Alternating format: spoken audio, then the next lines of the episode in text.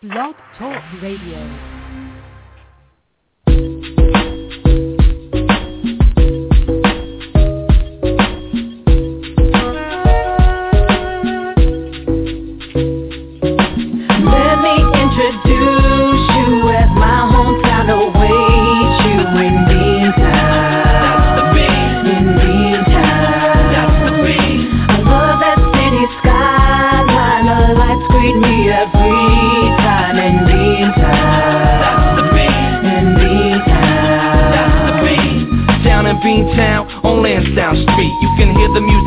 Just follow the beat. For real, you can feel the excitement in the air. Leave your worries behind and just forget about your cares. Rather Frank at Fenway and see a soft game. Cause sometimes you wanna go where everybody knows your name. Don't forget, finding a spot shouldn't be hard. Cause you can always park your car at Harbor Yard. Stop by the aquarium to watch the dolphins swim, or chill down at the harbor and walk. Good morning, Blog Talk listeners. Tom Hayes here on a very foggy day by the sea in Beantown, U S A, but we are going to have a fantastic show today. Dave, Kin- I hope I pronounced this right because I never asked him. Kinnoin, Kin, Kin. Well, listen, uh, we have, as always, waiting right up the coast, that wild and crazy guy.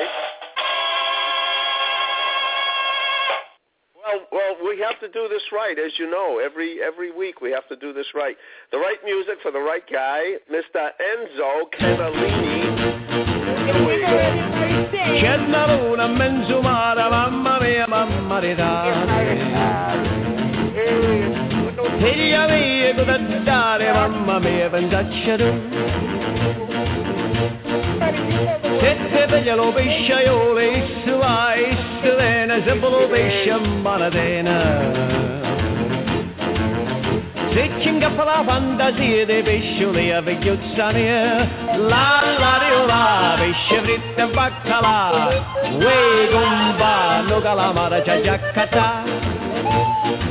Second stanza. Quesadice, quesadice. Che la luna, quesadice. How you doing? How you doing? Now you see in America, you say, how you doing? I'm doing I'm good. Doing how you fine. doing? I'm doing, doing. What's I'm happening? Doing good. What's I'm doing good. What's happening at the opera house? It's come a star, come a star, my friend Damaso. He said, come a star. You have a little, uh, yeah, molto bene, molto bene. Did you anyway. eat broccoli? Let's get to the right stuff. Did you eat broccoli last night? Well, everyone complains that because uh, I'm a bean, that uh, sometimes, you know, I can... Uh, You know, you be a little gassy, and uh, all of a sudden, you know. Uh, hey. You know, oh. Scoozy, scoozy, scoozy. But you know, when you eat a pizza with the broccoli and the beans on the top, and uh, and the other bean to begin with, uh, you you know, last night uh, that happened. I was at a restaurant, and and uh, you know, all of a sudden. And there was a oh, candle on oh, the table, and it flared up, oh, and it caught on fire. It was uh, awful. Enzo, but, uh, Enzo, you, you, you I'm, a regular, I'm a regular person there, so I'm you you know, know what you're supposed to so say. Nice it's me. Yeah. Yeah. You know what you're supposed to say. You keep forgetting. I know, I know. Scoozy. I say it so much. I got to say it now. Scoozy, scoozy, scoozy. Uh, for everything that happens for the rest of the show, I say now, I say scoozy. Okay? Okay, hey. So what's happening down at the uh, Opera House? Have you heard any news around? Oh, you missed a big show last night. I thought you were going to be there. We had uh, one of my Goombas from the old country came. Uh, his name is uh, Mario Ceroli. And uh, Mario Ceroli is the foremost imitators of fresh produce in all the world. Really? He, oh, you should have seen. Oh, you should have. He does the apples. Uh, he gets on stage, and all of a sudden you look at him, and he's an apple.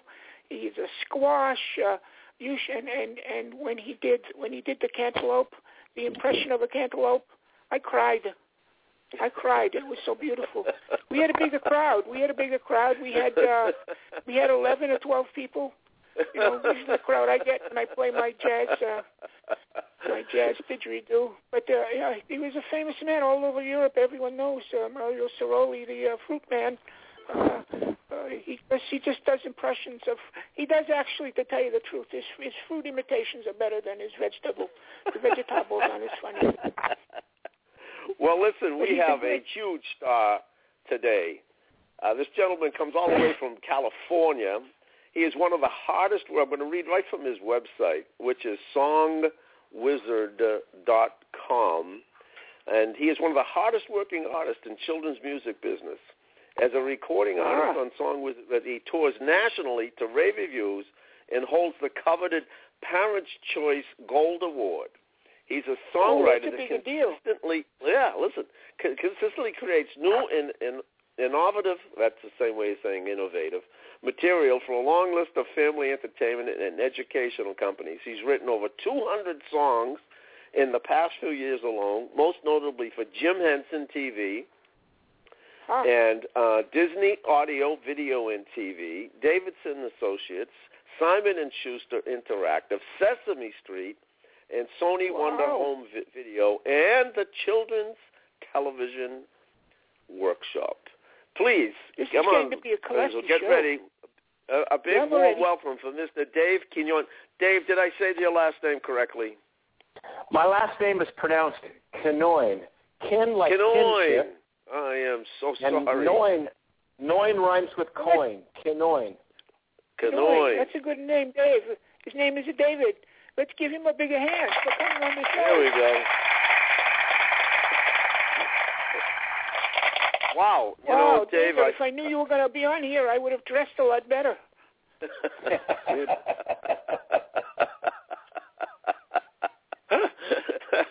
I think you look terrific. Always looking good to me, Enzo. Dave, I'm excited I mean, I'm about reading, having Dave you know, on the show.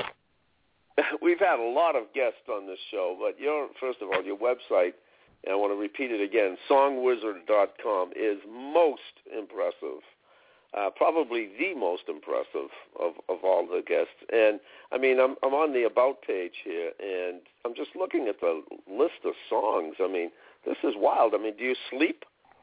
Actually, I, I frequently wake up in the middle of the night and write lyrics or adjust current lyrics on a notepad next to my bed, or sing melodies or bass lines or arrangement ideas into a digital tape recorder I keep right there by my bed. So I do sleep, but my sleep is often pleasantly interrupted with uh, creative ideas. You know, isn't that, you know, the, um, I'm so glad you got to that right away, because we always want to get there. We want to tell kids, what would be your message to kids about creativity and writing and pursuing your passion, just all of that lumped into one? But since you uh, you, you talk about something that does happen when you get in that creative mode, uh, another mind kind of visits your mind and takes over, doesn't it? Well, I've never really looked at it that way. I've always figured it was my mind doing everything. Uh, but there are, I guess, you, you could say uh, there are aspects of your intelligence and your creativity, and certainly uh, sometimes I seem to be smarter and more creative than others. But then mm-hmm. again, at those times when it seems like nothing's coming out, that's just part of the process of writing. For example, I got together with a good friend of mine named Randy Sharp. He's a brilliant songwriter, and for three hours we sat and discussed what was funny, because we were writing a funny song. And we talked about, is it funny to step over a banana peel and slide on a grape and fall? Is it funny this? Is it funny that? For three hours, we didn't have any ideas that we decided to use. And another person might have said, oh, my goodness. Oh, heavens. I have writer's block. But we didn't. We were working. And in fact, that's right. Shortly after that three hours of having our bottom kicked, we came up with an idea that we used, and it'll be on a brand new album this coming January. That's right. It's a, it's never you never know if it's going to be easy. And, and, and so when you write, what ha- happens? Well, I, I keep next to my bed. Uh, when I wake up in the middle of the night, I, I reach to my night table and I grab a Snickers bar. and, it's a, and it makes me happy. And uh, when I wake up in the morning, I feel happy. I can write uh, uh, some music. Uh, that's where the inspiration for my opera, which will be debuting soon, as you know, at the Beantown Opera House. Uh, and you know, well, I want to ask Dave. Dean and Frank. D- Dave, you. You've never been riding along, and all of a sudden you get a thought and go, where did that come from? That's never happened. You always know exactly that it's your mind? Yes. Uh, I do not channel anything. Really? Uh, no no other entity or power uh, gives me ideas. Uh, they come from me. It's all my imagination and my perception of the world and how I interpret it. Interesting. So you, you do get a stimulation from uh, something you see, though. I mean, you're walking down the street, you see something that says, hey, that's funny, I could do something with that. Or, or is it just pure, uh, purely generated uh, inside your head? Well, first of all, being stimulated uh, doesn't mean it didn't occur in my head, because what the world presents to us is what it presents, but it's how we interpret what we see or hear or touch or feel or smell, that is what our brain uh, receives. Uh, we, we process it. So the way I process what I see or hear uh, is, in fact, me doing it, and I take one hundred percent of the credit. Fantastic. Well, listen, why don't we uh, jump into a song that kind of talks about imagination and get these things rolling here. How about, um, I'm going to introduce Bluesy. Is that okay? Do you want to say anything about Bluesy before I spin the spin the tune? Yes, I would. I love Bluesy. All right, here we go, Bluesy.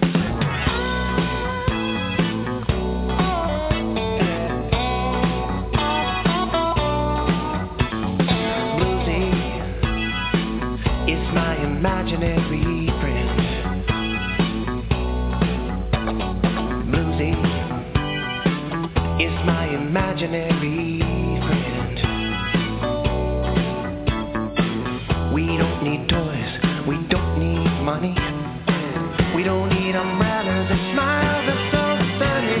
Bluesy, Bluesy is my imaginary friend.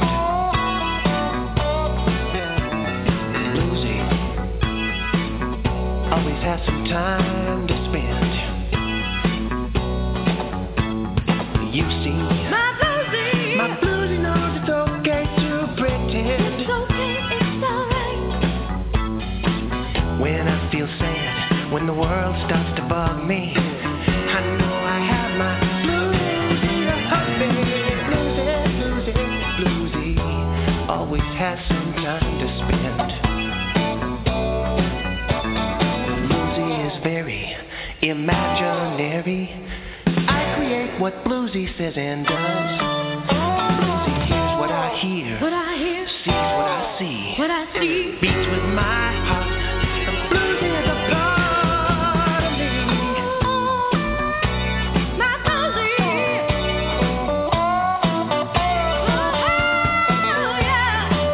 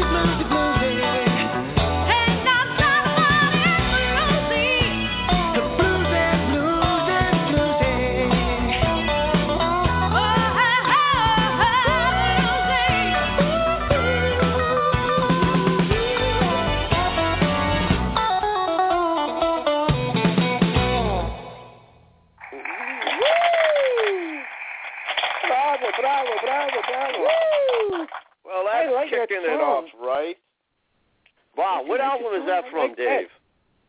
Yeah. Fun Arui. Fun Arui. Wow. And what? Hey, what instrumentation? What's? Tell us a story about the uh, the instruments in there. Well, we got your we got a live drum set. We're mm-hmm. using a Fender P bass, which is a percent, stands for precision bass. It's an electric uh, instrument uh, called an electric bass. Uh, we've got uh, a background singer named Tanya Solnick doing that Ooh, soulful. Terrific. She's a terrific. Isn't she great? She, yeah. Oh, where where great. Is she from? Who else is she backed up? Oh my goodness. Uh, well, she's a cantor at a Jewish temple. No kidding. Oh, so really? She's she's, back, she's backed up God. oh, so anything, I say after that would, anything I say after that would be uh, anticlimactic, don't you think? Yeah, I, I would imagine. Yeah. Hey, well, I and, think uh, is Patricia is Patricia on the line?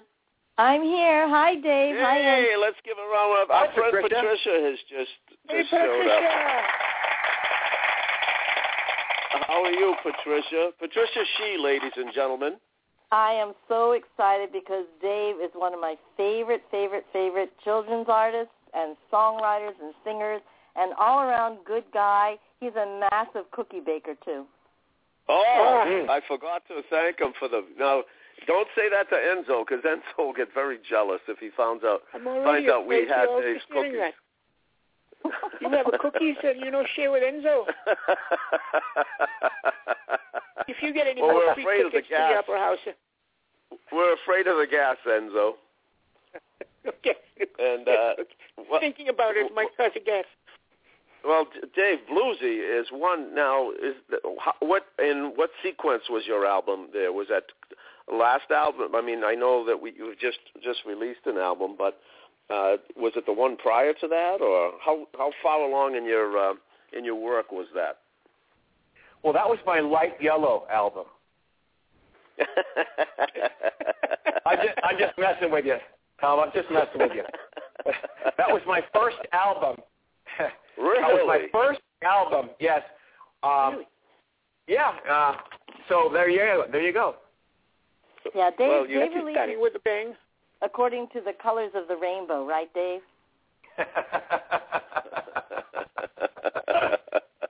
Red, orange, yellow, green, blue, purple. Right, indigo. Well, you certainly kicked it out. Well, uh, we're going to uh, we're going to listen to a little Bucky and Betty. We we keep promising ourselves that we're going to do that. And uh, Bucky, there's a I lot of things Bucky going on in Beantown. Yeah, Bucky's and a good um, friend of mine. You're a good boy. Yeah, well, this is a little thing that Bucky and, and Betty uh, uh, got into one day, and it's a pretty amusing thing because I think it has to do a lot with relationships, which I know you do a lot with, Dave. But let's uh, can we go to B-Town and, and see what they're up to? Let's go. There we go. Well, boys and girls, welcome back to Beantown. Today, Bucky is picking up Betty. They're going to the movies. Let's listen in and find out what on time means. Ding dong. Hi, Bucky. Hey, Betty. This oh, is... Bucky, wait. What's the matter? Well, are you I... ready? I mean, it's, well, it's ready for we're going to the movies, right? Well, I know we're going to the movies, but you said you were, you were going to be here at not this time, and I. Well, Betty, I don't even a, have I'm my... A little early. I gotta That's... do my hair, Bucky. What do you mean you gotta do your hair? I, or, or, Bucky, my hair... I haven't curled my hair but, yet, but Bucky. But, Betty, the movie's gonna start in a little while, and we gotta be... And on... I just started painting my nails. What? And they haven't even dried. Betty, only I only I thought... did two nails. Yeah, but, Betty, I told you what time this... What, you know, was gonna be on... We gotta be on time, and right now... Well, Bucky, what's on time? On time is on time, you know, when... Well, when I invited you over, I... Like yesterday when I invited you over... You you showed up after the time I invited you over, and then today We've made a time, and, I, I and, and now it's a different I, time than what I was, thought. I understand. I wasn't on time yesterday. I was late, but late is not on time, and I realized that. Late well, what's early uh, if it's not on time? Yeah, well, early is early. Let's see what here's. Well, look, could you be early and be on time no, at the same be, time? No, it's look, Betty. It's there's on time, and that means like the time. That's when things are supposed to happen. But early is before the on time, and late is after on time. So you got problems. Well, why did you show up late? Well, if you they, showed up late, my hair would have been done. Well, well, that well, that's true. But then we wouldn't be on time for the movie. See, there's a difference. Yeah, but my hair would look really better. I, Betty, your hair looks good just the way it is. Can we just go so we can be on time? You know, I mean, there's different on times. There's on time here, and right now I'm a little early. Well, how could you be on time and we be on time at the movies? How could you be on time at both places? No, there's different on times. The movie plays, the theater's got an on time when the movie starts. But right here, I'm a little bit early, but that's so we can get... so. Well, you must be really early, Bucky, because I'm usually on time with my hair. It's not really early. It's a little early. Betty, I'll, I'll tell you what. I'll go downstairs, and I'll wait till it's on time, and then I'll ring the bell again, all right? You think it can do be you wanna, Do you want to wait outside, or do you want to wait inside, or do you want to ring the bell, or do you want to knock? Uh, Betty, I Or should you just stay inside, and I'll get ready, and then you can Betty, pretend we'll ring the, the doorbell, you know, or you, you know, can wait inside and then go outside and ring Betty, the bell? We're wasting time. See, time is the thing. There's on time, there's early, and there's late. And right now, we're wasting time. Because if we waste enough time, there will be no on time or we'll be late. And well, on time or we'll be what gone. Time, what, what, um, what time is the movie start? What, uh, on time. It starts on time. Well, I'll try to, I'll go, I'll go right upstairs and start on my hair so we can see that really, oh, I can't wait, Bucky. You're going to take me to the...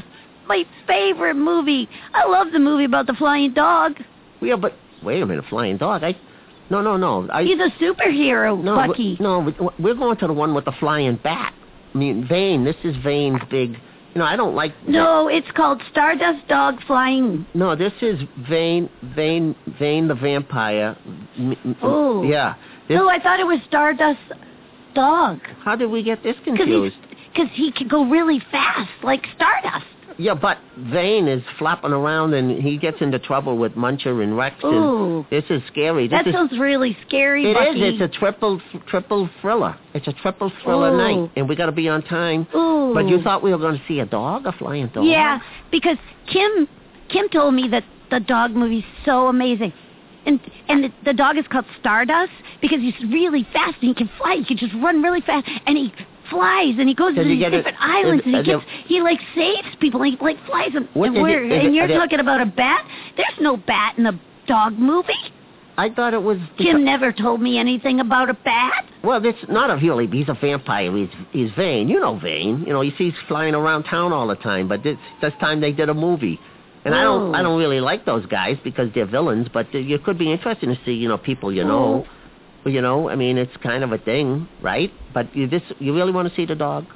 Yeah, Bucky. It, it's kind of a romantic movie oh. too, because I guess, I guess he ends up finding, like I've never seen this before, but I guess he falls in love with a mouse.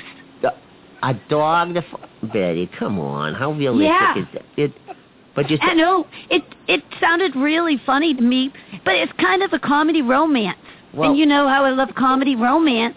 Well, Betty, uh, I was ready for it. And I guess the mouse, like, rides on his shoulder. I told Kimmy, don't tell me any more about the movie because I want to find out. Yes. And she and I told her that you, you were taking me, you know, we're going to see a scary movie. And I don't really okay, like well, scary no, oh, movies, all right, Bucky. Betty, listen, if we keep doing this, we're not going to be on time. And, and we'll miss both movies. So I, why don't we just get going? Because, like, I okay, if you want to see the dog, I'll take you to see the dog. No, I'll, never mind. I'll, I'll see the dog. No, no, really. I want to see the dog now. No, I don't. I'd be too afraid with the thr- triple thriller. I want to see a dog. So let's. What do you say? Just can you get? We'll, we'll get going, and so we can be on time and not late or early. What do you think? Yeah. All right. Thanks, Betty. Wait. Oh, it seems like it's really gotten dark outside. Yeah, a little dark, but that's all right. We could. Do you think we missed the movies? Oh, maybe. Well, what now? Betty? Well, I don't think we're going to be on time. Well... And I think we just... We've been talking so much. Every time I do my hair, my nails, oh, we're not going to make the movies.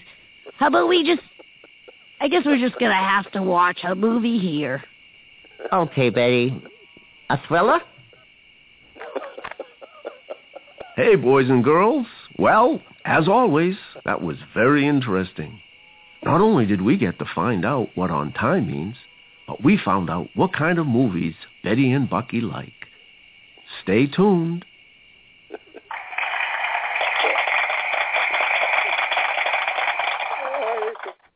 Hey, does that sound, Patricia, does that sound familiar? You're, since you're the only female on, on this three male, yes, does that sound familiar at all? Um, don't go there.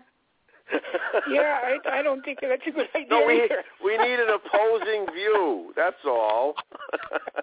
I think really, really uh, vigilant. They could be on time more often. What do you think, Dave? Ahead of time is my stay. Ahead of time is on time. On time is a late, and late, of course, is not acceptable. Right. Nobody pays attention to that, but I like to say it. Dave, you, have you got any opinion on the male-female thing? It sounded very male-female to me. Well, you know, uh, either a female or a male uh, could be late. I don't know that one is late more often than the other, but I do think that there is a specific time when you're supposed to be somewhere, and you want to be respectful. It's, it's a good idea go. to be on time. Uh, and I try, I try to remember that. If I'm in the middle of writing a song, and if I'm going on my regular Friday night date with my wife, and I notice that it's six twenty-five and we leave at six thirty, I say to myself, okay, I'm going to sing what I have so far into my phone on the memo program so that I can finish it later. Even though emotionally I want to keep going, I want to be respectful to my wife. Love you, honey. Well, you know, I think you have a song. It's not exactly there, but it's close enough. Let's listen about um, it's that being responsible and caring from uh, here we go.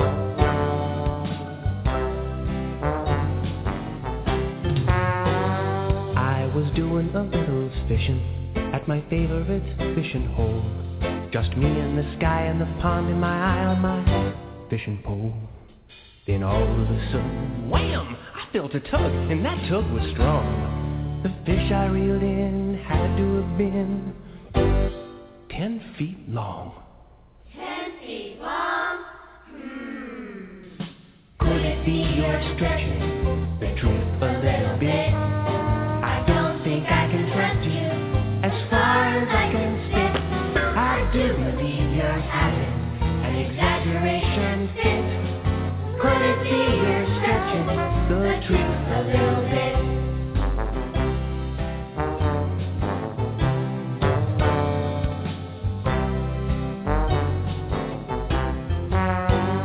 I was having a little foot race with a very fast friend of mine. We ran like the wind as both of us grinned at that finish line. Then all of a sudden, vroom, I threw my legs into superpower. I leaped to the lead and won at a speed of ninety miles an hour. ninety miles an hour? Could it be you're stretching the truth a little bit? I don't think I can trust you as far as I can spit. I do believe you're having an exaggeration fit. You're stretching the truth a little bit. We are not suggesting you're a liar. Oh, that would be an awful thing to say. May we simply advise you, it may not be wise to get quite so carried away. away.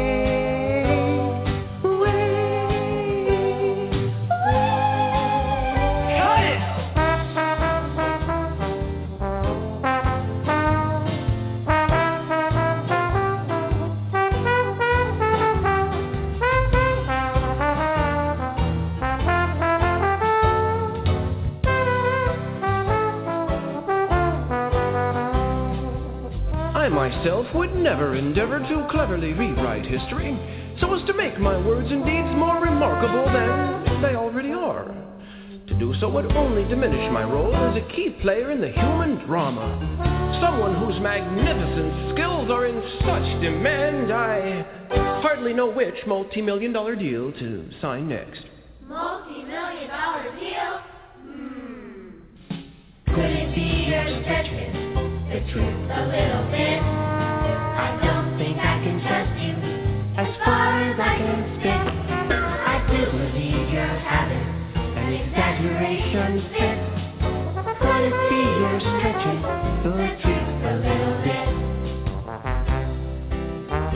Stretching the truth. Stretching the truth. Oh yeah. Stretching the truth. Yeah. Well, that's all about uh, you know being honest and you know being on time and character, because you you are also uh, your actual um, school assembly program is called Character Counts. Yes, it is. By the way, that's I remember that trombone yeah. in that song. It was a wonder. Yeah, yeah. Well, you know, Enzo, you never stretch the truth, do you? The stretch is a stretch. The, tr- the truth is like a, like a, like a latex. You know, you can just you can just just goes on and on and on. The truth, you know. So, Dave, tell us how to, how you got onto this Character Counts uh, program. Well, I've been noticing that uh, when I make a decision, I'm not the only person affected by what I decide. And, of mm-hmm. course, after I've decided to do something, when I actually do it, what I do affects the other people around me who are called stakeholders. Stakeholders. Enzo, a stakeholder is not someone with a fork and a juicy piece of meat, okay? a, a stakeholder is somebody who has a stake, or that is an interest, in what's going on. And I thought to myself, I'm the father uh, of some children, and I want them to keep in mind how other people feel and what effect their decisions have on other people. And I listened to a guy named Michael Josephson, who is the founder and C E O of Character Counts, an organization that helps kids make good decisions. And I said to myself, I want to be part of that. So I introduced myself to Michael, and I wrote a few songs on spec. That means speculation. That means I wrote a few songs so he could see what I could do if we worked together. And he liked what I did, and he already knew I liked what he did. And ba-ba-boom, I'm now part of Character Counts. Hey! Hey! Fantastic. And, um, yeah. That sounds like so, a, good, a good a match it to me, too. Yeah, is it a co-sponsored thing where you are obviously tied to his, um, his, his you know, his registered trademark? I'm what's called a community partner. Uh, oh, actually, okay. That's wrong. I, I'm I own everything that I do uh, for them, mm-hmm. but uh, we have a financial agreement to where uh, we all share in the pie, and everything's groovy. Everyone's happy. Great. That sounds like fun. You know, when you talked about stakeholders, it sounded like John Mackey's uh, Conscious Capitalism. Are you familiar with? He's the founder of Whole Foods. Oh, uh, no, I'm not familiar with that. Oh, okay. They, well, he talks about any any uh, to have capitalism, which is conscious, which is exactly what you're talking about, knowing that any decision you make or any product you make would have many ripple effects, and you can't do anything without lots of stakeholders in your company, as opposed to shareholders, which are usually people who just put money in. But a stakeholder is somebody who contributes in all kinds of ways to whatever you're doing. So yeah, that's great that you're reaching out to kids and letting them know that you, it's not only what they do that affects them, but it affects a whole bunch of other people all the way through society. And Patricia always talks about that in all of her music. Right, Patricia? That's right. But, you know, going back to the exaggeration and truth-telling and being on time, I have to apologize to Dave and, and you, Tom, and Enzo for being late this morning uh, because I was, um, I, I, you know, I normally am very much on time. I'm very punctual, but I, I was running for president. Uh-huh. Wonderful. uh, Tom may I, and Enzo and Patricia, may I tell you something I learned in Character Counts? Go ahead. Go sure. ahead. Well, apparently there are two aspects to a sincere apology. First, you apologize and acknowledge that you did wrong. I'm and sorry. And secondly, I... yeah. you need to find a way to make amends so that you can underscore your sincerity. So, Patricia, I was just wondering, how do you intend to make amends? Yeah, well, I'd like a box of Snickers, Patricia. And I forgive you. I apologize, hardiness, and I sincerely apologize because, you know, I know you don't believe this, but I wasn't telling the truth about about running for president. I was exaggerating because what I really was doing was hanging up my laundry, and not quite as exciting. That's that's not a good excuse. For one, I apologize to the three of you, and um, making amends. Now that's interesting. So Dave, uh, does the amend making? Must it be related to the the transgression, what you did wrong, or can it be something totally different? Uh, totally different, because uh, we've had enough of that other thing.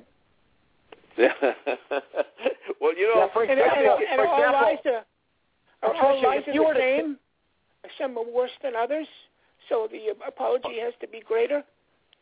Or is yeah, it well, transgression, Patricia, transgression. Your your your mistake, your infraction, your wrongdoing wasn't very big. So, how about if you just tell us a joke or a clever story? I like um, that too. Okay.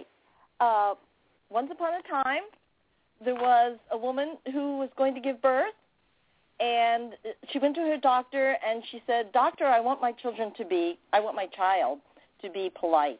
So the doctor said, "Well, that's easy. All you have to do is every day say, I want them to be polite. I want them to be polite." So every day of her pregnancy, she said that. I want him to be polite. I want him to be polite. And she passed her due date. And so a year into it, into her pregnancy, she kept saying, I want him to be polite. I want him to be polite. Well, forty years go by, and she's an old woman. And she's still saying, I want him to be polite. I want him to be polite. And she's... So finally she's on her deathbed. And she her last words are, I want him to be polite. Well, and she... passes on. And the medical community was very interested in this because they have never seen a fifty-year pregnancy, so they didn't all. And once they cut her open, out popped two little old men, and they were saying to each other, you go first. No, please, you go first.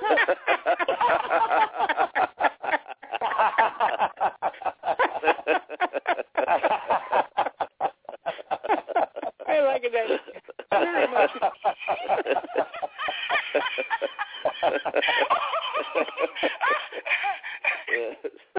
uh, good, good one. I think you made, certainly made amends with that. Well, thank you, thank you. And, uh, and, and you guys steal that joke, I'm sure. And there were lots of Snickers right after the joke. Yeah, so there you go. Enzo. Well, listen, let's jump to another song by Dave Kinnoin. Yeah. David Kinnoin. And Dave, again, your your um, your website is song wizard dot com. And Patricia, this is when we get you to give your website. That's my name, Patricia Shih, P A T R I C I A S as in Sam, H I H dot com.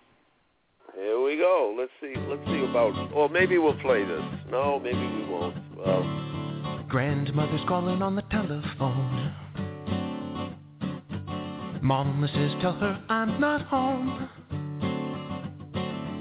Joe pushes Julie off the jungle gym. I wonder if I ought to go tell on him. Maybe I will, maybe I won't. Daddy's on the freeway going eighty-five. I can't wait till I learn to drive. Lady drops her wallet in the restaurant. I could spend that money on some stuff I want. Maybe I will, maybe I won't. Maybe I will, or maybe I won't. Tug of war in my head. What was that my conscience said? Nobody's looking at the mall today. I could grab a shirt and just walk away. Debbie got a copy of the test last night. I could take a peek and get the answers right. Maybe I will, maybe I won't. Maybe I will, maybe I won't. Tug of war in my head. What was that my conscience said?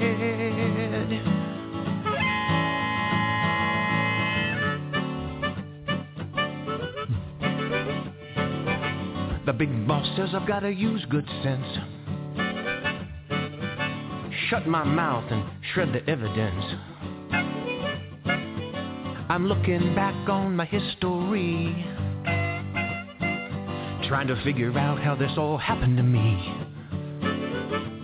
Maybe I will, maybe I won't. Maybe I will, maybe I won't. Maybe I will, maybe I won't.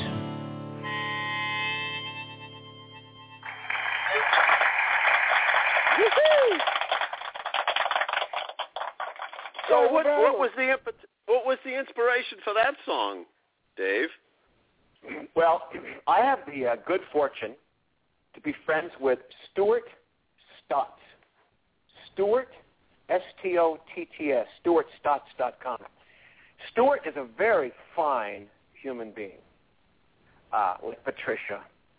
Uh, and I was with Stuart at a conference called the Children's Music Network International Conference. We held it in Los Angeles, California a while back. And Stuart and I had always admired each other's songs. And we decided to write a song together. So we went up to my hotel room and sat on chairs. Uh, he had an acoustic guitar. I had nothing with me uh, but my imagination.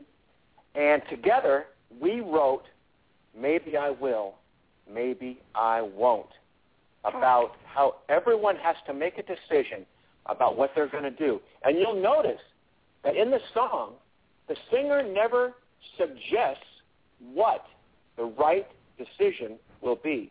Now we leave that up to the kid. That That's a brilliant um, example of great songwriting right there.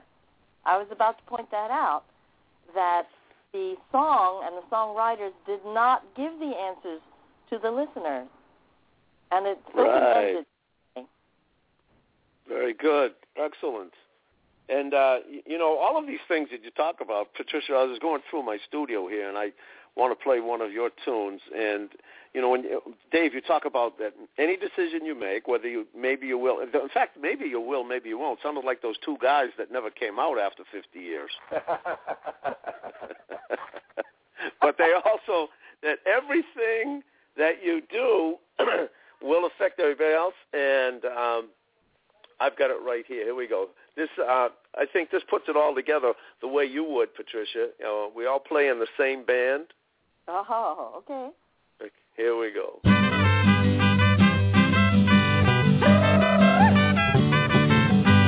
You and I are not so very different, yet we are each so very special. We are like instruments playing in the same band. Each is unique, and together we sound so grand.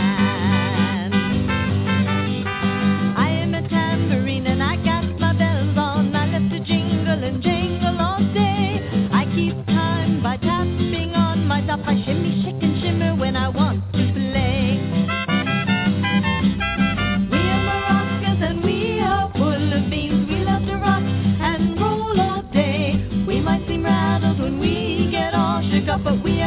us when we play this way.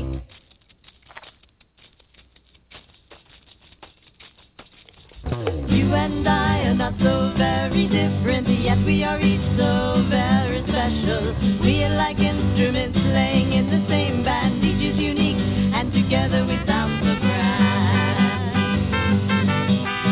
I am a guiro and I am real groovy, man. I love to scratch and scrape all day. I can be rough and I can be noisy, but you can never rub me the wrong way.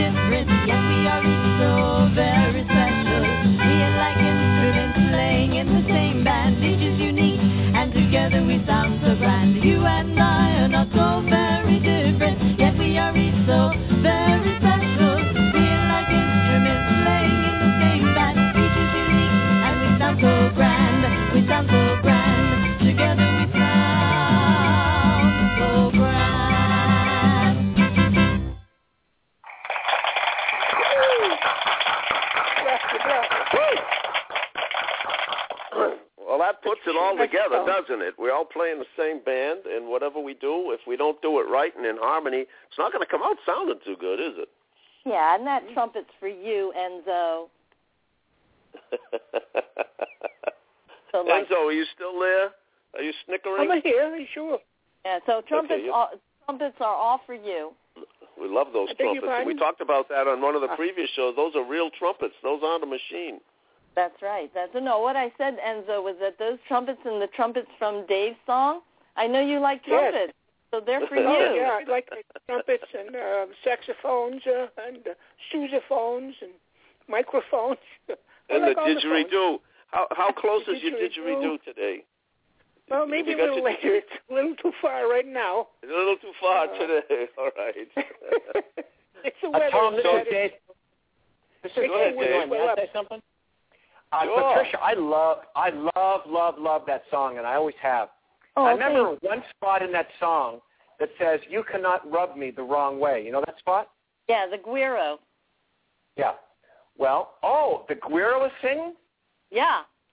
Each, each one. Oh, of my goodness. Each one of the instruments get to have their say. Um, well, on, I, I don't, I don't have a guiro, but I have a calico cat named Koopa. And Koopa jumped up on my lap during that song. Now, it is possible to rub Koopa the wrong way. Now, you look at my arms, you'll know that I speak the truth. And but I thought, well, golly, Patricia's saying, uh, you can't rub me the wrong way. So I went ahead and tried something that Koopa doesn't like. And she scratched me, so what the heck? Well, you notice the, the, the verse was not about Koopa the cat. Oh.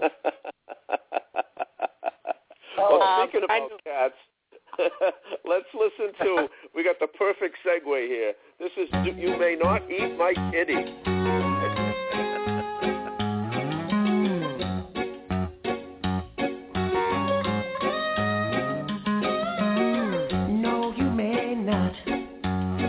My kitty.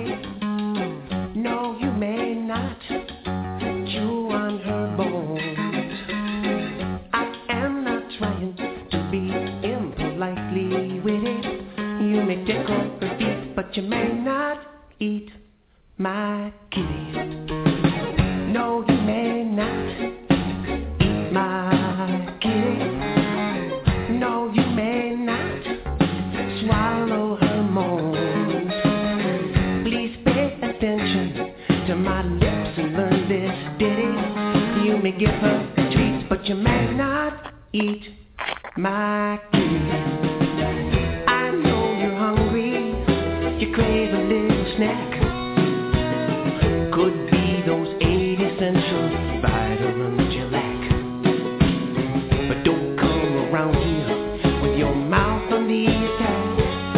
I can't leave for fear of what won't be here when I get back home.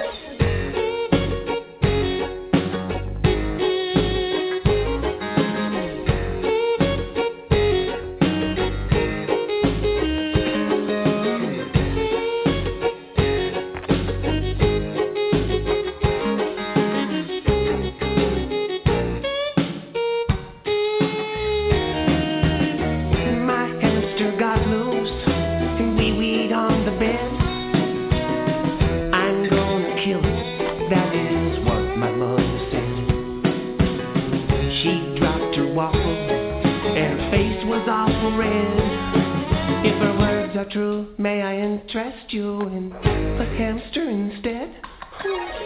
No, you may not eat my kitty. So save your breath and your whiny little tones. I am a brick wall, and my room is tough luck city. My reply is complete. No, you may not repeat, may not repeat, may not eat my kitty. Woohoo.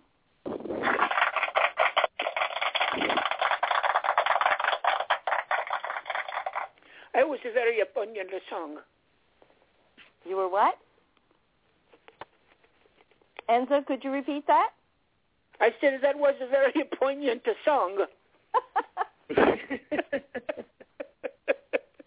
Dave, uh, not Dave, Tom.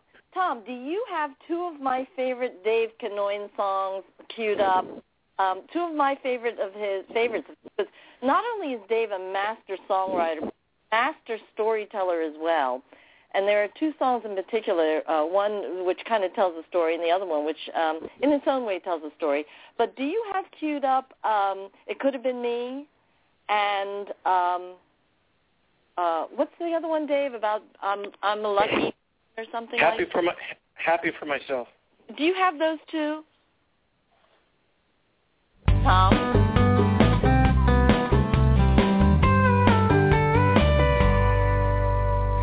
I read about a girl who helped a homeless man. At first she was afraid, but then she made a plan. Her mom and dad and her brother helped her out.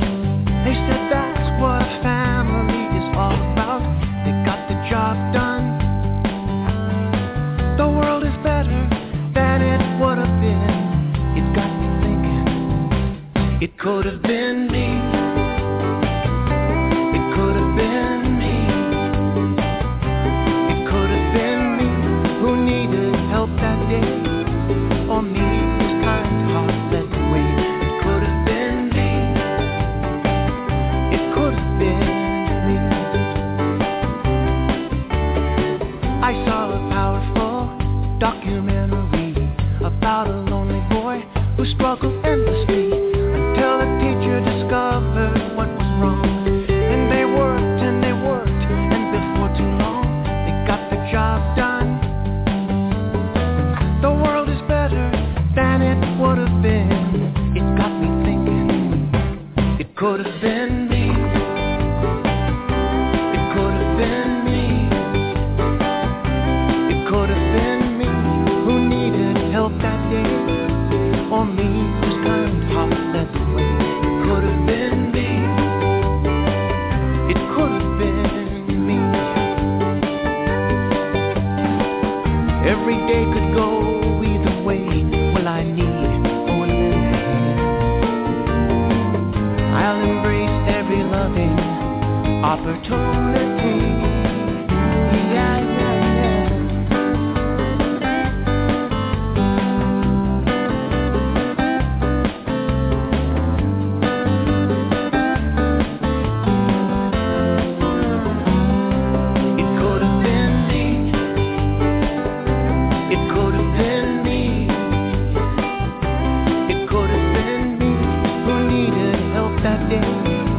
Or for me was kind of hard to let the way. It could have been me.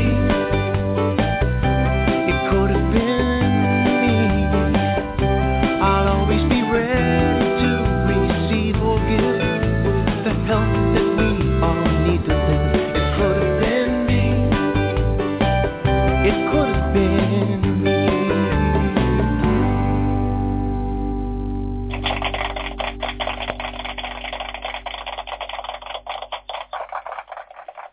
Studio audience who loves that song too. Love that song. It's my favorite song. Great job, great job on that. Thank you. Why is that one of your favorites, Patricia? Um, because well, first of all, I love the country feel, and by the way, you might notice, you know, a lot of the guests that you have had, a lot of the songwriters you've had on on Beantown, the, they're some of the best songwriters for children's music in the country, and you will notice that these songwriters are able to write in a lot of different styles. Country, yeah. as, um, you know, hip-hop, uh, Dixieland. And Dave, in that particular song, he, well, in all his songs, he's able to choose the right style for the right song. I love what that song has to say. I mean, he just is a master songwriter. You just, if you're a songwriter, what you do, and, and correct me if I'm wrong, Dave, what you do with other people's songs, you kind of examine them, you inspect them, you tear them apart, and see what made that song so successful. And you can do that with a lot of Dave's songs. You can just sort of tear it apart and say, oh, that's how he did it. That's how he constructed that. Ah, I'm going to steal that bit. I'm going to borrow that. You know? That fits in with Character Counts. Well, borrow it. And, and it's a real toe-tapper and has a wonderful message. And it's just a great, great song. And um, even though Dave does it in country style, I'm going to do it in a more rock style. Ah. Yeah, nice. Nice. Well, you did. The yeah, song we played today was a, a Latin, was a Latin Sorry? style that you that you did today, Patricia. Oh, mariachi. Yeah, I find that yeah. very fun. Just it's just fun. Oh, yeah. yeah. Absolutely. I love the mariachi band. Yeah, yeah, yeah. Right. And who who was on guitar in that, Dave? Was that you? No, that's Randy Sharp. I can only play guitar that well in my dreams. Yeah, wow. Well, he's, uh, I think I've heard that name before. Who does he back up? Well, he's written uh, many, many number one hit country songs uh, okay. for Dolly Parton and the Dixie Chicks and many others. Uh, he's uh, he's just a, a huge talent, and I'm lucky to get to work with him. Great. How did, how did you make your connection? Well, we've known of each other's careers uh, probably for twenty-five or thirty years, uh, him in country music and me in um, children's music primarily. And we had, we had occasion to meet uh, because I needed uh, something he knew how to do. And we've become fast friends, and it's been about six or seven years now. Oh, fantastic. Great, Tom, great, maybe, great choice on that one. Tom, maybe some of your listeners would like to call in. I know. Oh, boy, oh, boy. That's why I love you as my guest host. Enzo, what's the matter for you? Nothing. I think I, uh, I don't know. I forget the numbers. You've been thinking about it in my snickers-a-bars. I forget yes. the numbers. Are you making fun of the way I talk? You were supposed to remind me to always say the call in numbers. You know, I have a, a question. Do, do either, I know Patricia and David, do you do you sit with an instrument when you write, or you just write and then try it out on a piano or a guitar or something like that? Or do you, you actually go, use an instrument while you're writing? You go first, Dave. Okay. Uh, I write the songs in my head before I ever mm. go to an instrument because I'm better in my head than I am with my fingers. That's my answer. That's what Stephen Sondheim said once. True, really. Ah, the, uh, that's interesting. Broadway stuff. Yeah. Yeah, I, I would have to say that sometimes I write in my head, like if I'm driving or I'm sleeping. Sometimes I write songs in my sleep, uh, and I don't have an instrument with me, of course. Uh, but other ah. times, I would say more often I write with an instrument, either piano or guitar. Ah. That's interesting. Yeah, wow. It's uh, pretty fascinating. You know, uh, David was saying that everything is his. He never channels. He never gets an outside idea. It's all coming from him, which is interesting because, you know, I heard the uh, my favorite band of all times is the Rolling Stones. And um, it's so fun to hear Keith Richards and Mick Jagger talk about it because Keith is totally the other way. Keith knows he channels, and he says that, you know, it's his might. All the songs are already written. All you're going to do is put up your antennae, and you'll hear them, you know. and, uh, and, and, and uh, you know, uh, he, then Mick says, well, you know, he struggles and struggles. Uh, and I guess it's kind of like Beethoven versus Mozart. Mozart heard all of his songs, never took credit for any of the stuff because he channeled, and yet Beethoven had to had to duke it out. So it's very interesting. But the important thing is you've got to get there. You've got to co- go there every day to, to, to get inspired and to hear, either hear them or create them all by yourself.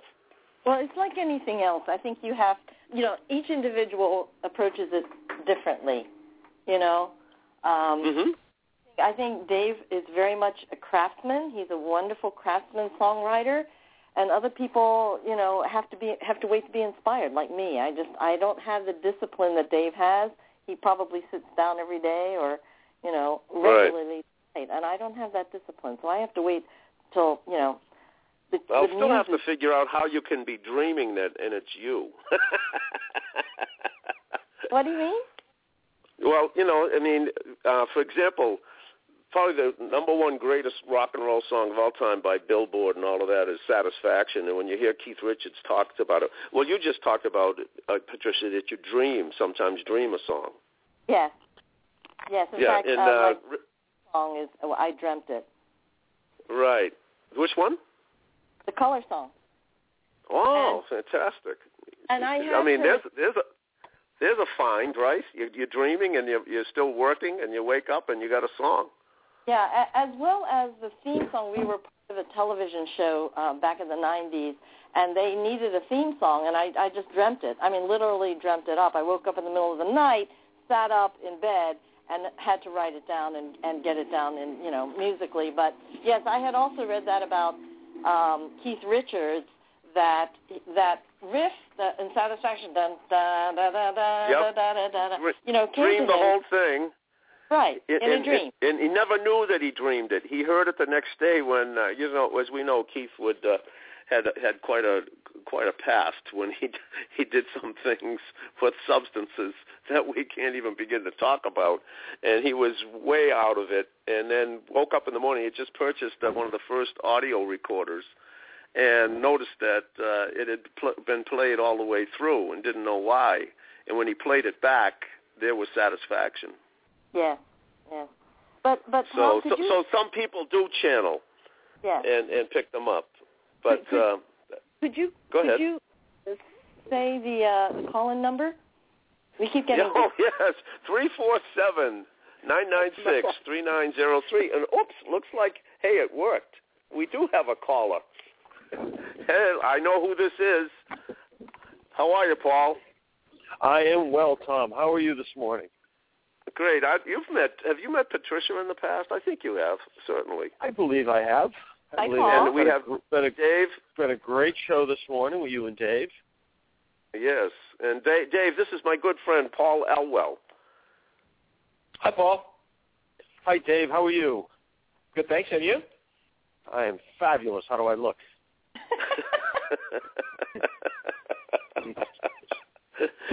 um, What are you up to today, Paul? Well, I'm uh, I'm enjoying some time out here in Beantown. I'm walking Harry the dog, and uh, listening to uh, listening to you on my iPhone on my headset. And, and I nice. think Tom's lonely. I think I'm going to call Tom up and bother him. Well, well, we were hoping you'd have Cameron with you. you have Paul has an amazing uh, uh, extension of himself and his wife. He has an amazing kid who is uh, actually tell him, Paul. He's a what kind of kid? He's well. He's Cameron the Kid dot com. He is uh, ten years old. He's a race car driver. He's done stand-up comedy uh, three times. Uh, he's quite a writer, quite an artist. Uh, very, very generous kid. Uh, and he told us, well, you have a story. I, yeah, well, I had a great story. Dave, that, that, that yeah, Dave is a, Dave's, Dave is a, belongs to a group called Character Counts, and he yeah. uh, you know goes around to schools, does a program all about character. In fact, I'm looking at his album cover right now: trustworthiness, respect, responsibility, fairness, caring, and citizenship. And Paul called me today with a fabulous Cameron, who is a professional kid. I mean, this kid isn't just yes. a kid. He's a professional kid. And tell us that great story, Paul. Well, a friend of mine at work had a, uh, uh, his daughter got badly bitten by a dog this week on her arm. She needed uh, extensive plastic surgery. It was a pretty traumatic episode, obviously. She's ten years old as well. And uh, myself and some of the other people that I work with on my crew, I said, well, I'm going to get a thing. I'm going to get a well, get well card, and we'll all put some money in it, and, you know, she'll have a little something for herself. She's had such a bad experience, and now she's had to give up her dog. And so my wife and I were putting in five dollars a piece, and I said to Cameron, I told him the story of what happened to this little girl. I said, now go get five dollars out of uh, your lighthouse. He has a big, tall, plastic lighthouse bank that he puts his money in, so uh, we can help, you know, help make this girl feel better. So he goes, disappears into his room, and comes out a couple minutes later with a one hundred dollar bill. And yeah, he has, you know, he, he's he's very smart with his money. He he doesn't waste his money. He puts it in there and really thinks long and hard before he does things with it. And I told him, I said, you know what, Cameron, that's incredibly generous, but at this level, it's a little bit inappropriate. You know, we're just trying to, you know, if there was a time and place to to, to make that sort of a contribution, you know, we would. So, but this is this is going to be a small gesture. This is just something to make her feel better. She's not terminally ill. There's not some big episode. This is just a little token of, hey, you know, we're thinking about you. So he says, okay. He goes back into his room. He comes back out, slams a ten dollar bill on the counter, and says, that's my final offer.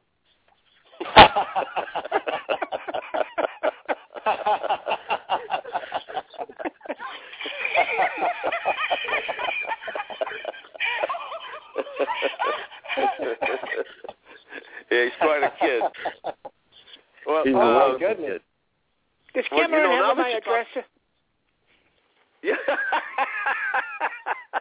You can give us your address. Uh, get Cameron's in a generous mood. He'll send you know, some I could be cheered ash. Up with uh, fifty dollars. Yeah.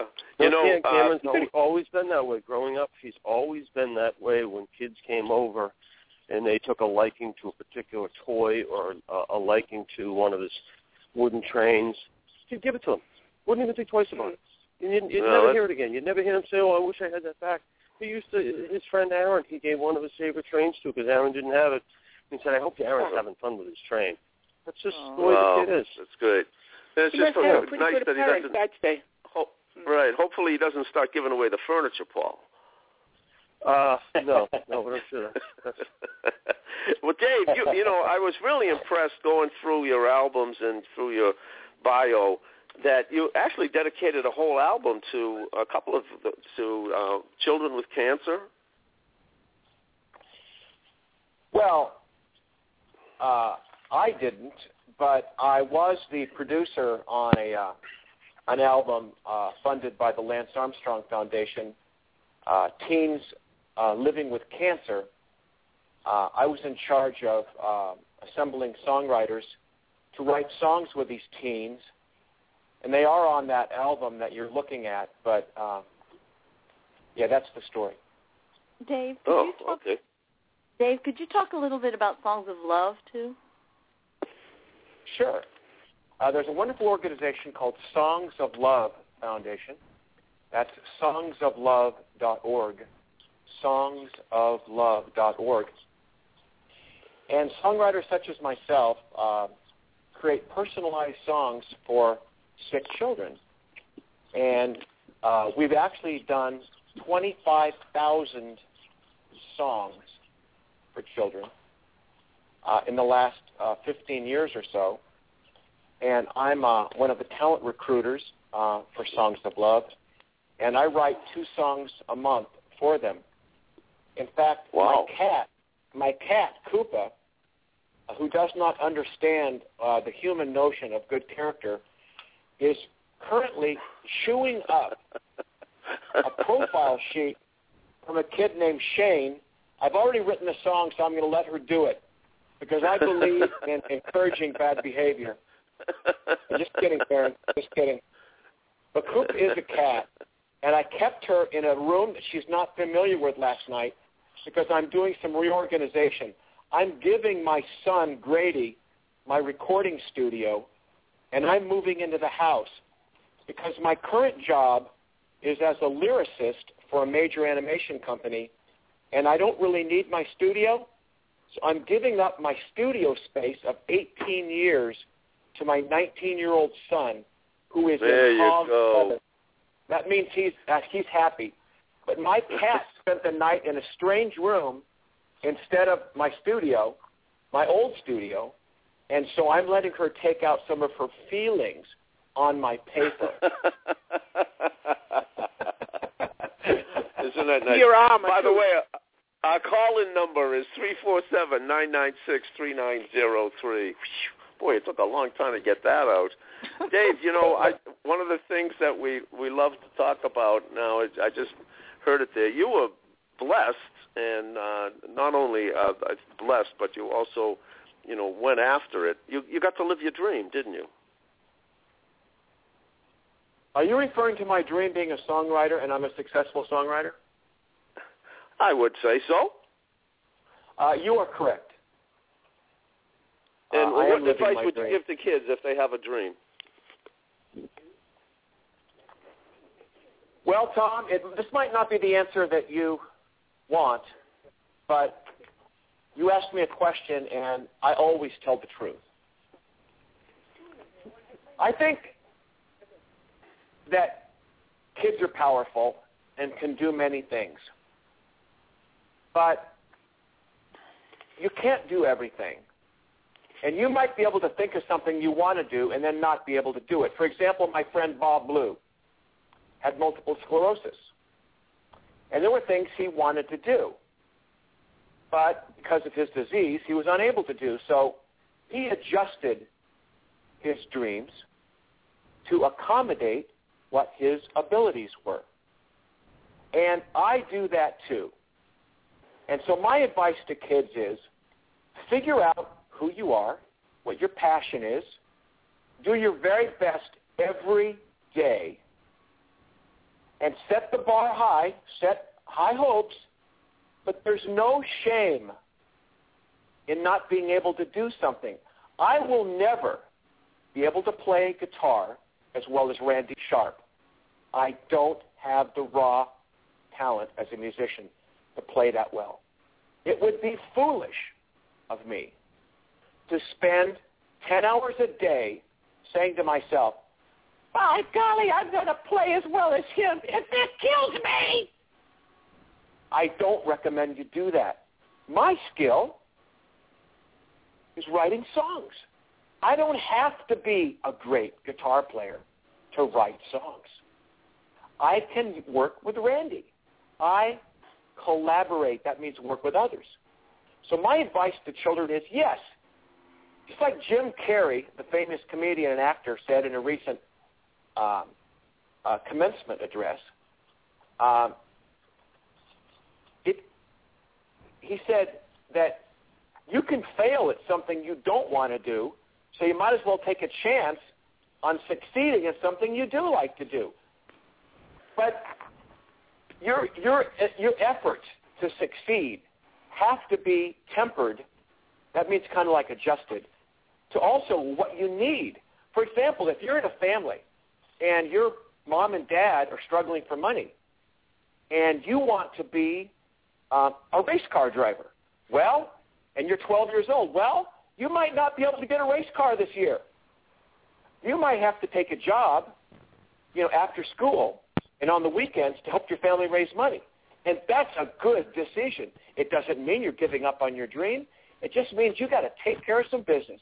And I had to do that too, Tom. I drove a Teamster truck. Are you listening? For twenty years.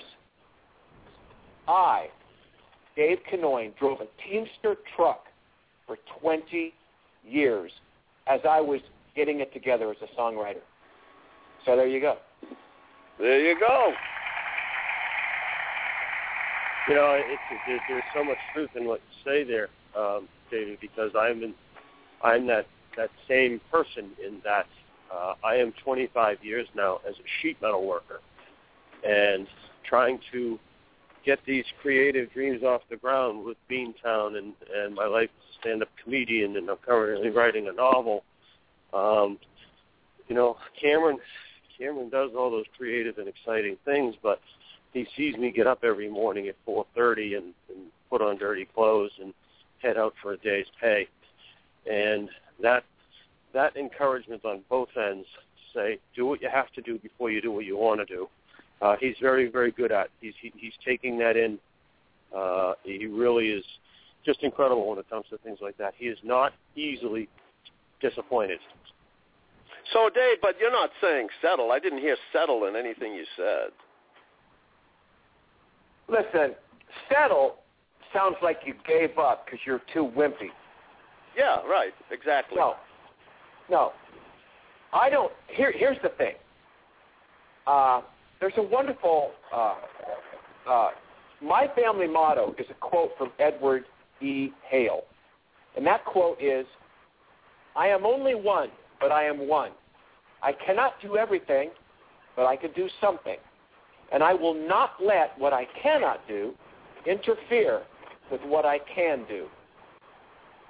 So I'm not one to tell kids to settle, but I'm also one to say to kids, listen, if you are physically small and your parents are physically small, maybe having a dream of being in the in the uh, National Basketball Association Pro League, it's not.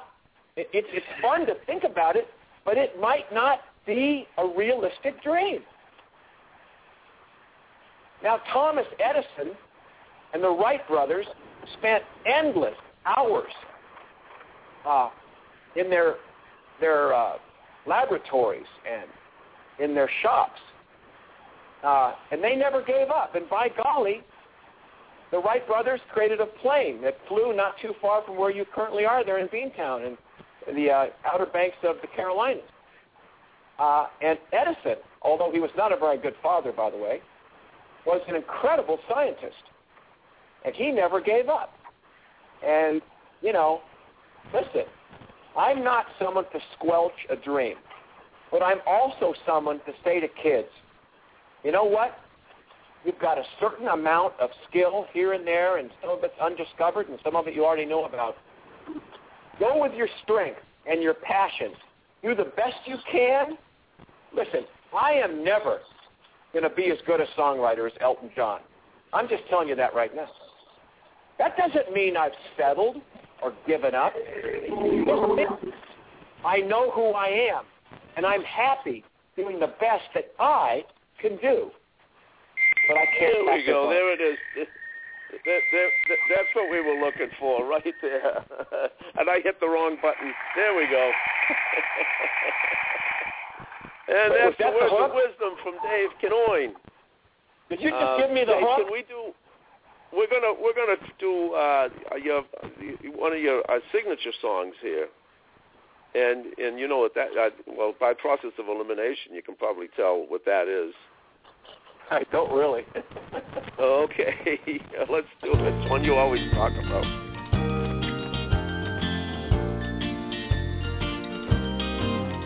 When your diddly-dop is broken and your riddly-bop is blue, when your jiggly-jump is joking on a wiggly-womparoo, when you're teetering on a tumble through a jumble of things to do, you know that it's Monday again. When your fuddly-dud is slipping on the cuddly-dud you dropped, when your hodily-do is dripping and your lodily-low is sopped, when you're losing it by the gallon and the calendar can't be stopped, you it's know on. That it's Monday again. Where did my weekend go? It's sad to know I loved it so. When will it come again? The out- looks bleak till later this week. When you're under the bumdy doodle and you're wondering what's the use, when you're scratching the numdy noodle and you're catching a screw that's loose, when your Saturday smile is sagging and you're dragging the old caboose, you know that it's Monday again. Where did my weekend go? It's sad, you know, I loved it so. When will it come again? The outlook's bleak till later this week. Bum ba bum bum. When you're under the bumdy doodle and you're wondering what's the use, when you're scratching the numdy noodle and you're catching a screw that's loose, when your Saturday smile is sagging and you're dragging the old caboose, you know that it's one day that sure isn't Sunday. You know that it's Monday again.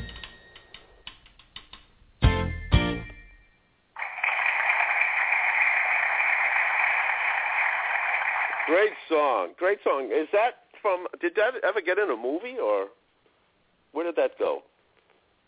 Uh, it's on my C D called Getting Bigger. Uh, no, it's never been in a movie, but um, I do license my songs.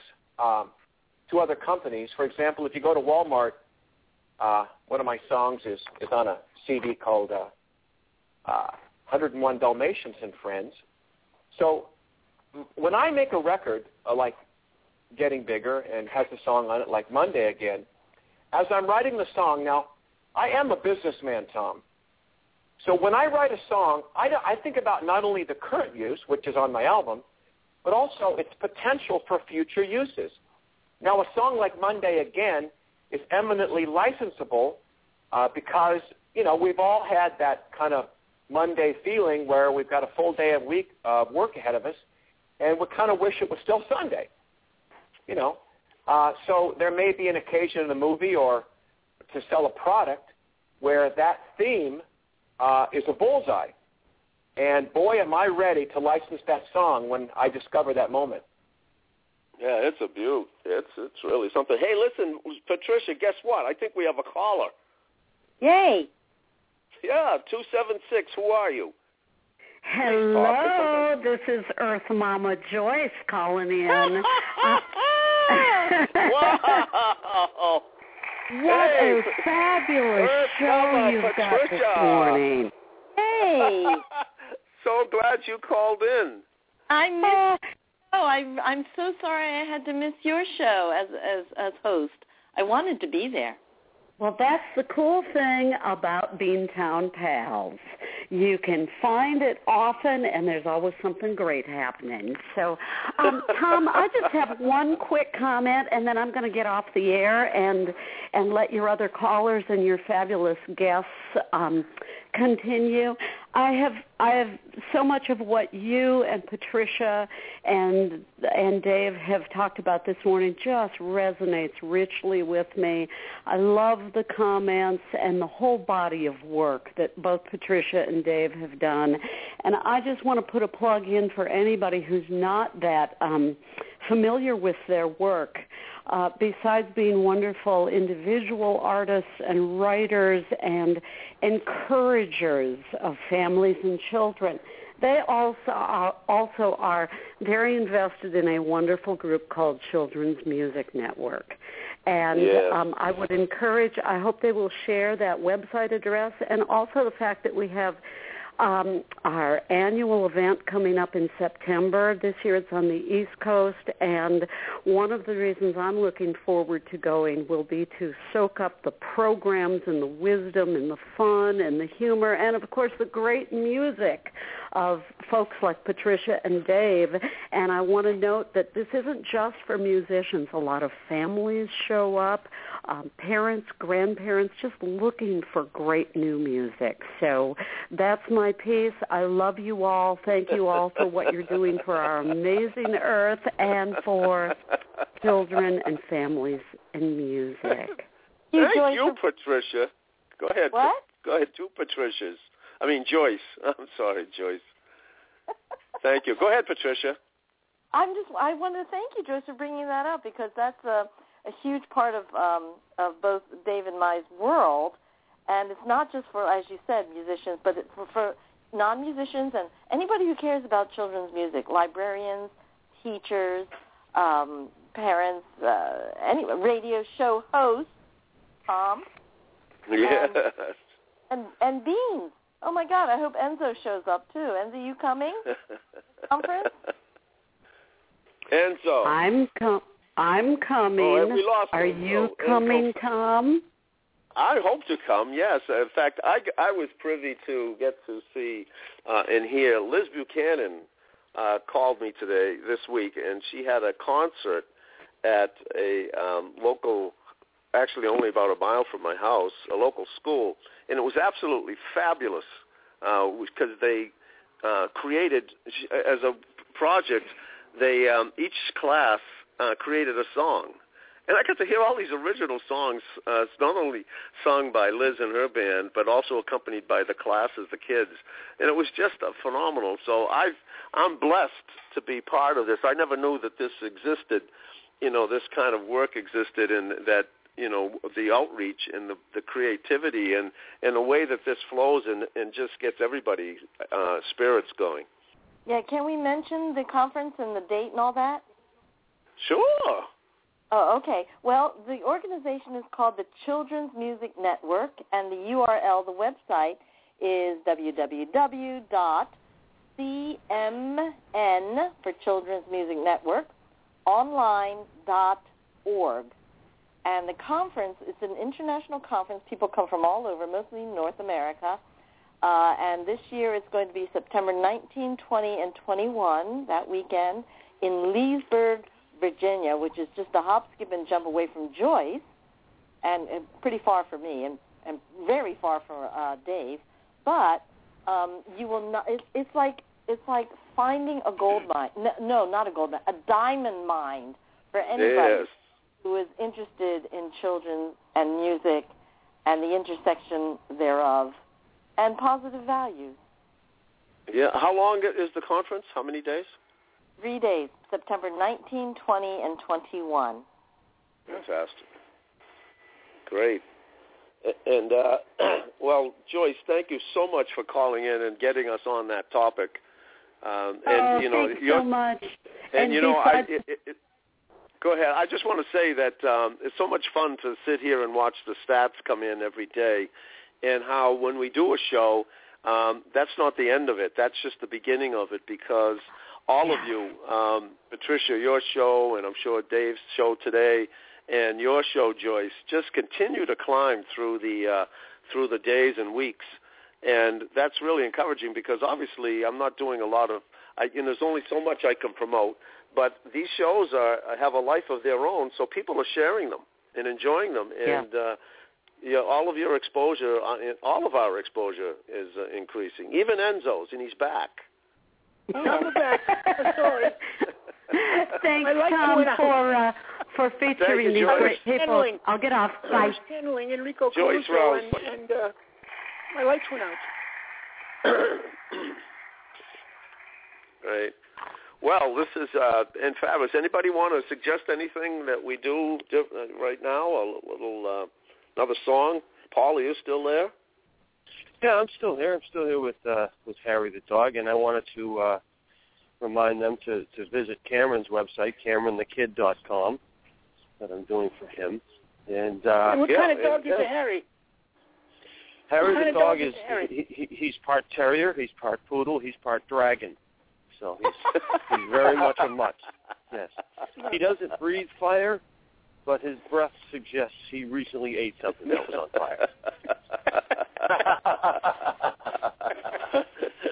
And yes, he also he has his own website. He's the harry the dog dot com. So I have a little website addiction that I that I like to feed. Tom, but, do you uh, have, Tom, do you have time to do Dave's uh, song, Happy for Myself? I don't think we put that one in, Dave. I don't think that was on the list, was it? Okay. No, I didn't put it on the list. Another another uh, time.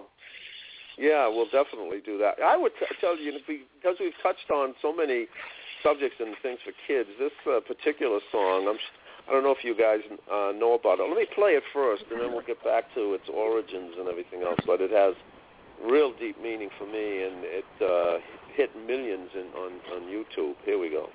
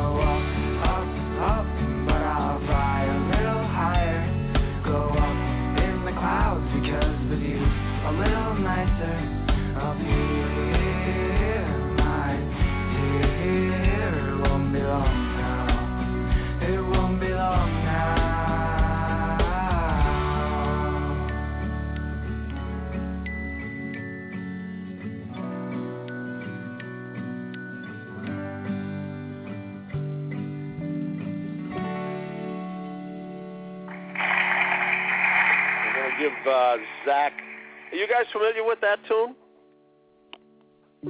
Anybody? Yeah, signing off there. Are you guys, anybody familiar? Patricia, you, Dave? No. I'm not. Who was that? That was a guy, um, young gentleman who's no longer with us. His name is Zach Soebeich. And uh, he was a Midwestern boy who came down with the same disease that I had as a kid, osteosarcoma. Uh, unfortunately, he struggled with it for eight years and uh, didn't make it. But just before he um, he passed on, one of his dreams was to create some great music. And that song, I don't know how many millions uh, where it is right now, but probably over ten or twelve million, um, had a huge impact across the world. But, um, you know, it's just a beautiful song with uh, great meaning for, for him. He knew he only had so much time. And uh, it not only recruited, I mean, did he do it, but he recruited um, all across the country. A lot of other nationally known musicians came to his assistance and re-recorded it and dedicated it to him um, as a final, you know, send-off. But... Um, And I just, you know, I think it fits in with everything we talked about today.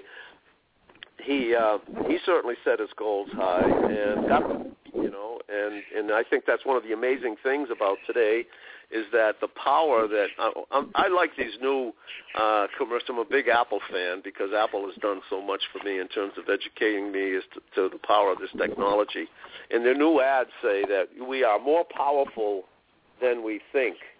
And with uh, today's technology, that certainly is true. I think all of us as artists know that, especially you know, musicians, know what we're capable of creating just on our computers, the sounds and the mixes, et cetera.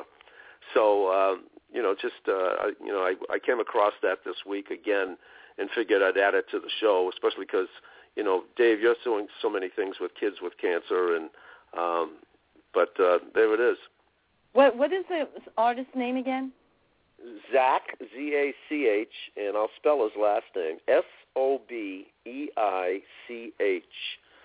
And it's a beautiful story. They did over, uh, it's a, I don't know if it made it on national television. It may have, but it's certainly the video they did to accompany it, the story of his life.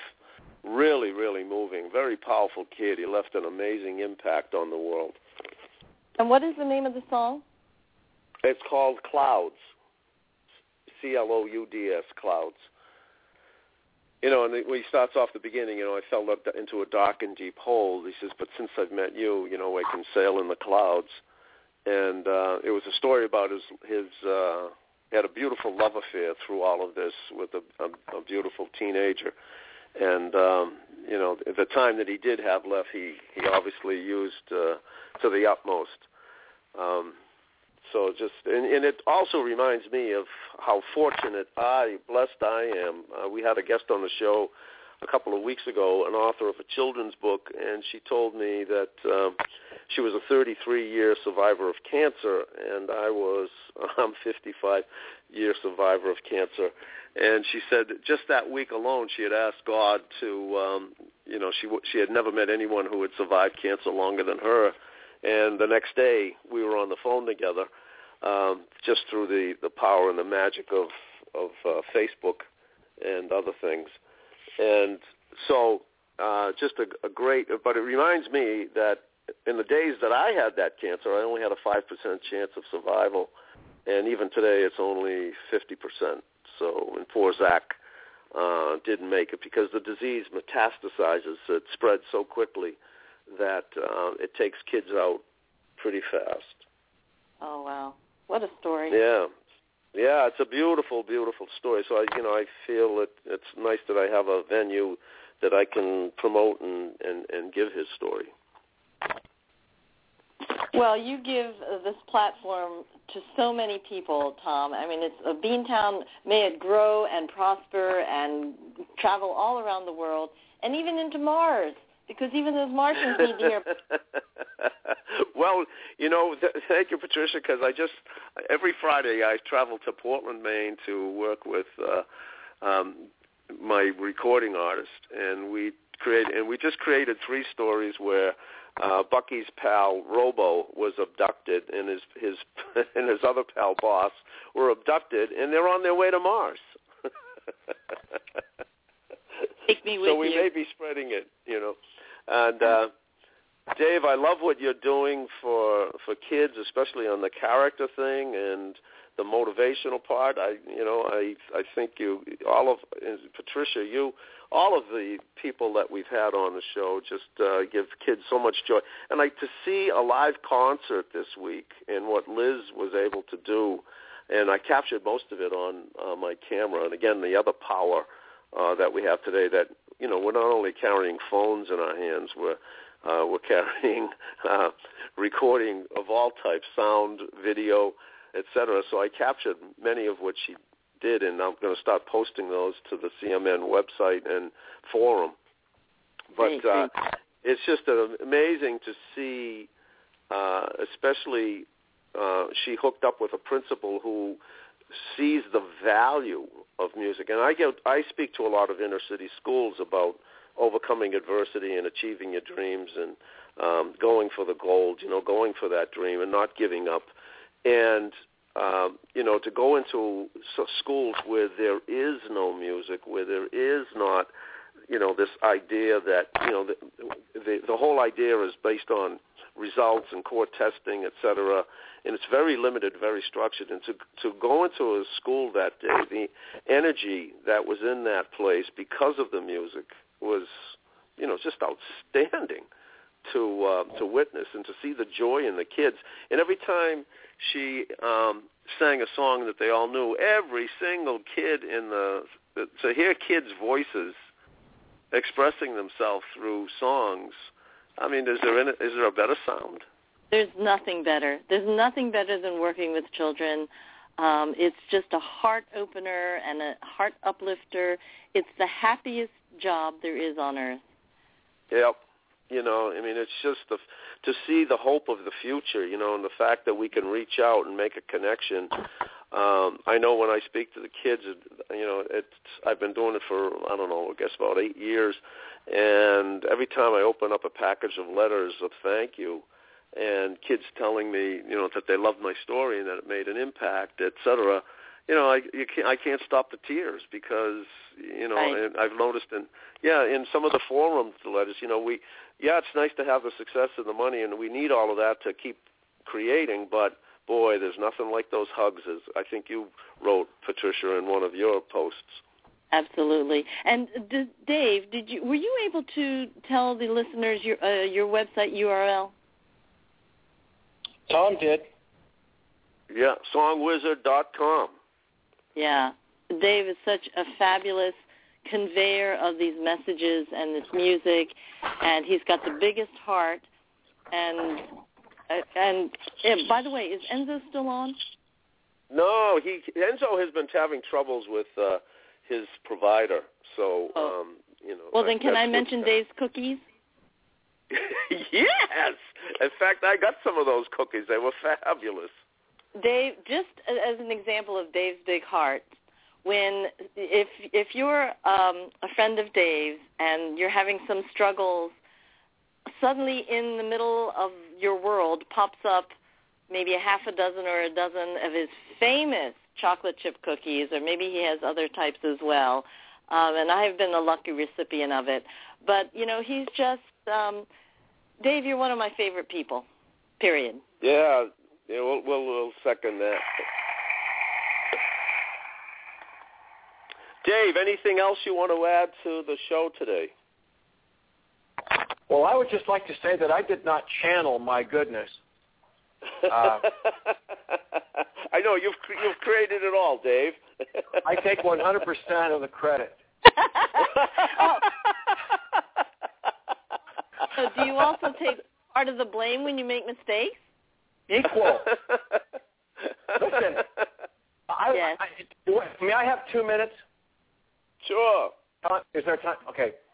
Well, the, the logical uh, reasoning part of the brain, uh, part of the brain, is sometimes likened to the rider of an elephant, and the emotional part of us is sometimes likened to the elephant himself. The rider on the elephant likes to think he can control the elephant at all times because he's so smart and so logical and all understands causal relationships and da-da-da-da-da-da, and he's all full of himself and thinks he is in control of his elephant because he is the rider.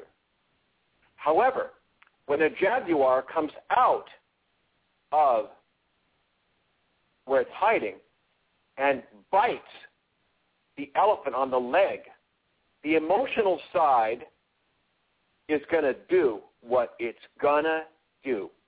Yes, so the best advice for a human being is to learn to get along with your elephant.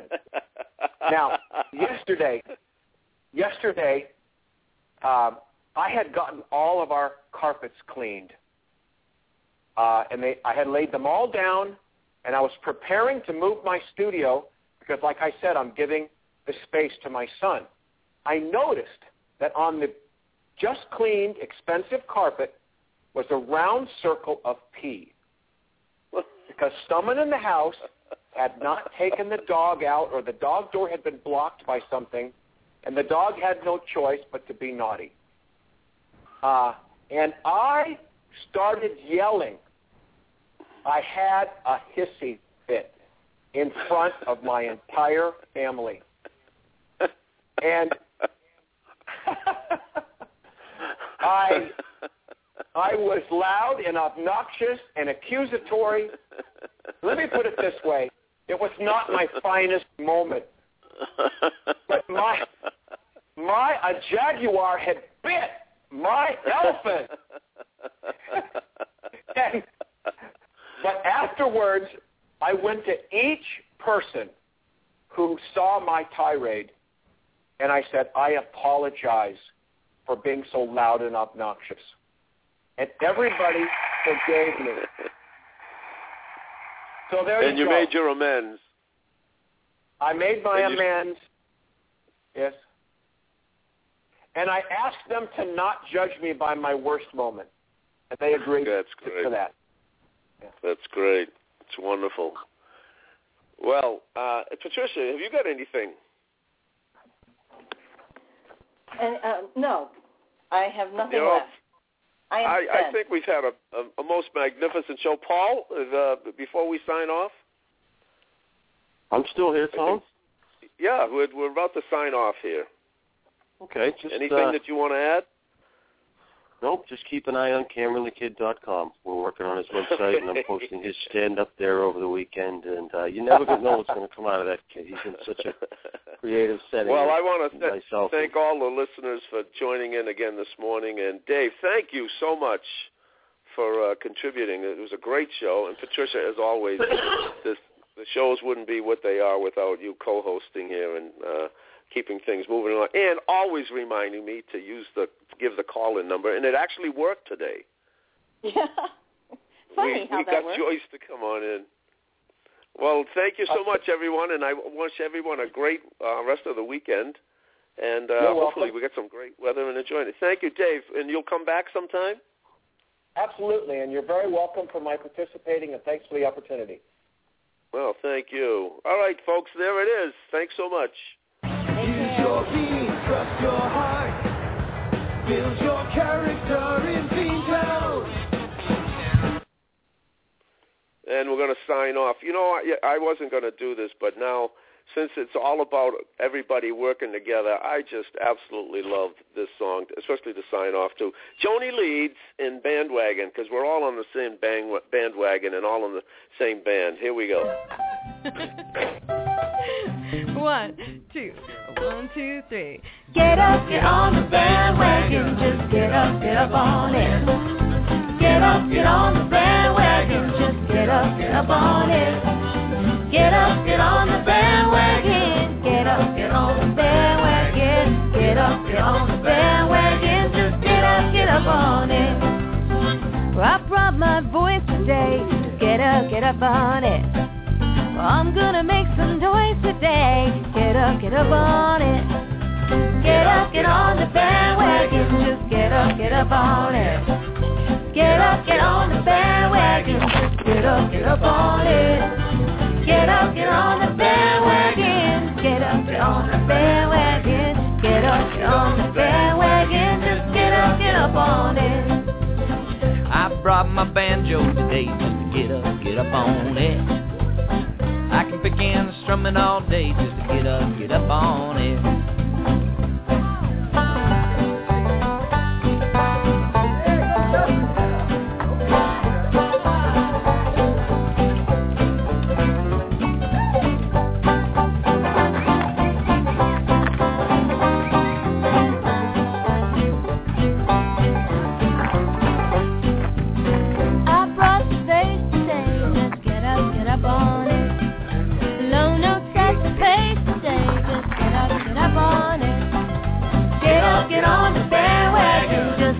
Get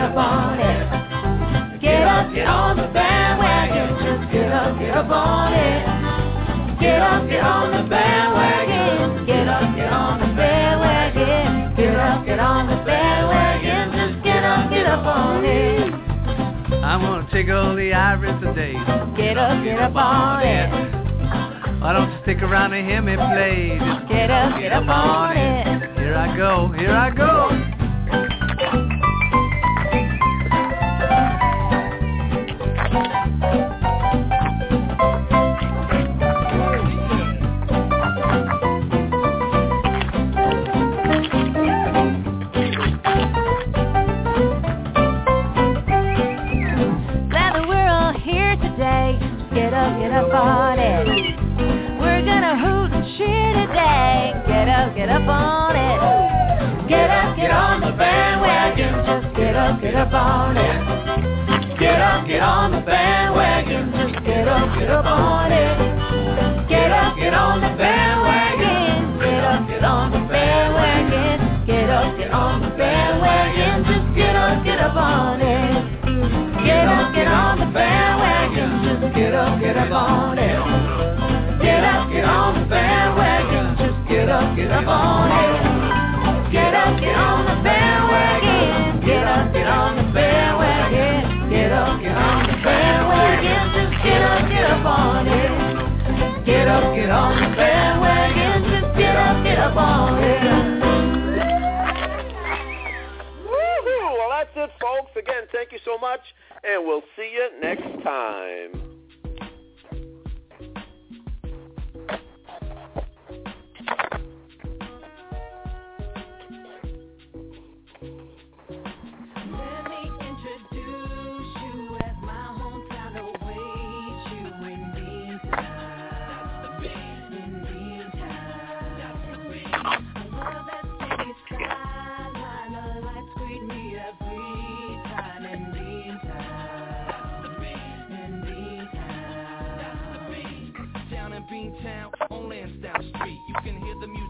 Just follow the beat.